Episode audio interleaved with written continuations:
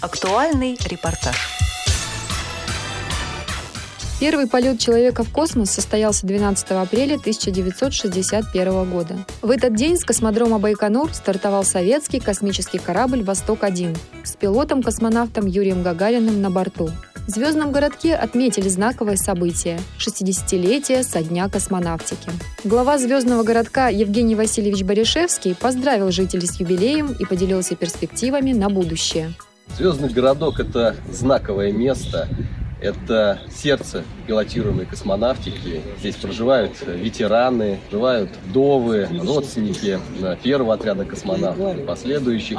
И, конечно же, это не просто закрытое административно-территориальное образование по своему функционалу. Это место, где очень сосредоточены э, и история, и современная космонавтика. До сих пор сохранены традиции, это и проводы космонавтов, и встречи после возвращения из длительной экспедиции. Поэтому звездный городок живет своей космической жизнью.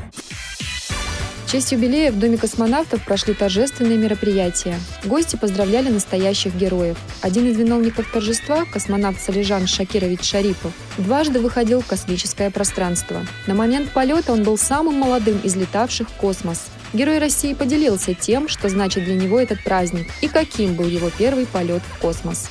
Волноваться, конечно, волновался, но мы э, эти э, моменты тысячи раз проигрываем на, на Земле, и мы к этому готовы, знаем, что может быть старт может быть неблагополучным, но в любом случае мы думаем о хорошем. Это день отмечать не только в России и странах СНГ, это день отмечается во всем мире. Например, в Хьюстоне на 12 апреля это э, праздник называется Юрий день, Юрий's Day там. И в Японии, и в Китае все, кто интересуется или как-то связан с космосом, даже если не связан, они все знают, что 12 апреля – это великий праздник, праздник всего человечества.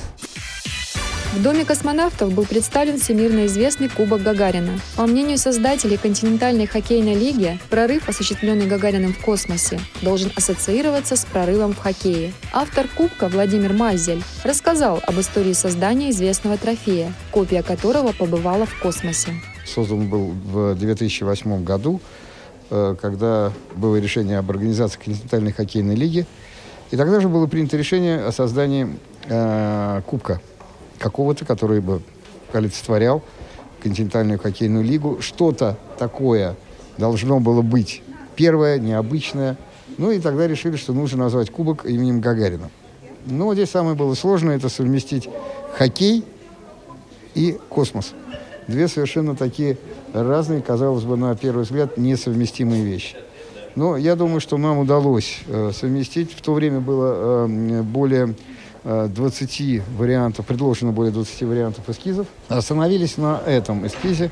Э, здесь э, очень много символов, начиная от лаврового венка, э, символизирующего славу, э, лебединые крылья, символ полета, первый спутник, портрет Гагарина – Э, то есть очень много символов. Э, более того, э, чаша вмещает в себя 12 бутылок шампанского. Юбилею в Доме космонавтов были организованы разные выставки. Фотограф из Волгодонска Антон Сологубов представил в «Звездном городке» свои работы. Более шести лет он возглавляет творческое сообщество фотографов. Международное творческое сообщество «Линия взгляда», в котором состоит более 40 человек. У нас также есть не только участники из Волгодонска, а также представители из других городов России и ближнего зарубежья – Германии, Италии, Эстонии. На одной из фотографий Антона изображен человек, который смотрит на Млечный Путь и мечтает о звездах. Он рассказал об удивительной истории еще одной фотографии.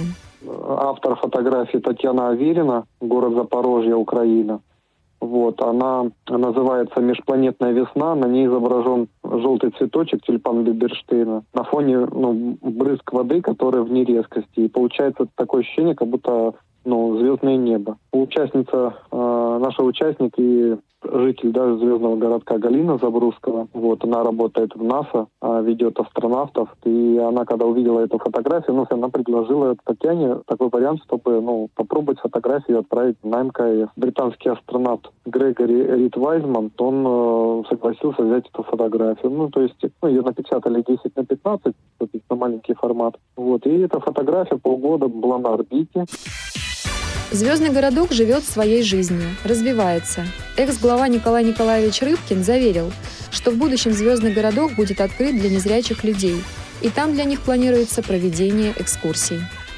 И мы сейчас э, вот планируем вместе с э, администрацией городской создание парка космических традиций, где будут э, все моменты, вот, связанные с космонавтами, те, о которых обычно корреспонденты не говорят, там где-то такие ну, допустим, многие говорят о том, что космонавты смотрят перед стартом э, фильм «Белое солнце пустыни».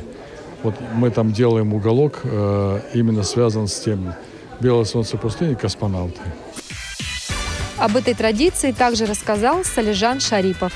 Традиция зародилась там в 70-х годах, когда э, был сделан этот фильм. Там все, кто смотрели этот фильм, у них всегда все хорошо если даже человек, человеку в туалет захочется или выйти воды попить, если он прерывает просмотр этого фильма, то обязательно будут какие-то серьезные моменты уже в полете. Поэтому э, все космонавты, и даже американские, японские, европейские, все, находясь э, на, на Байконуре перед стартом, за день до старта, обязательно смотрят этот фильм.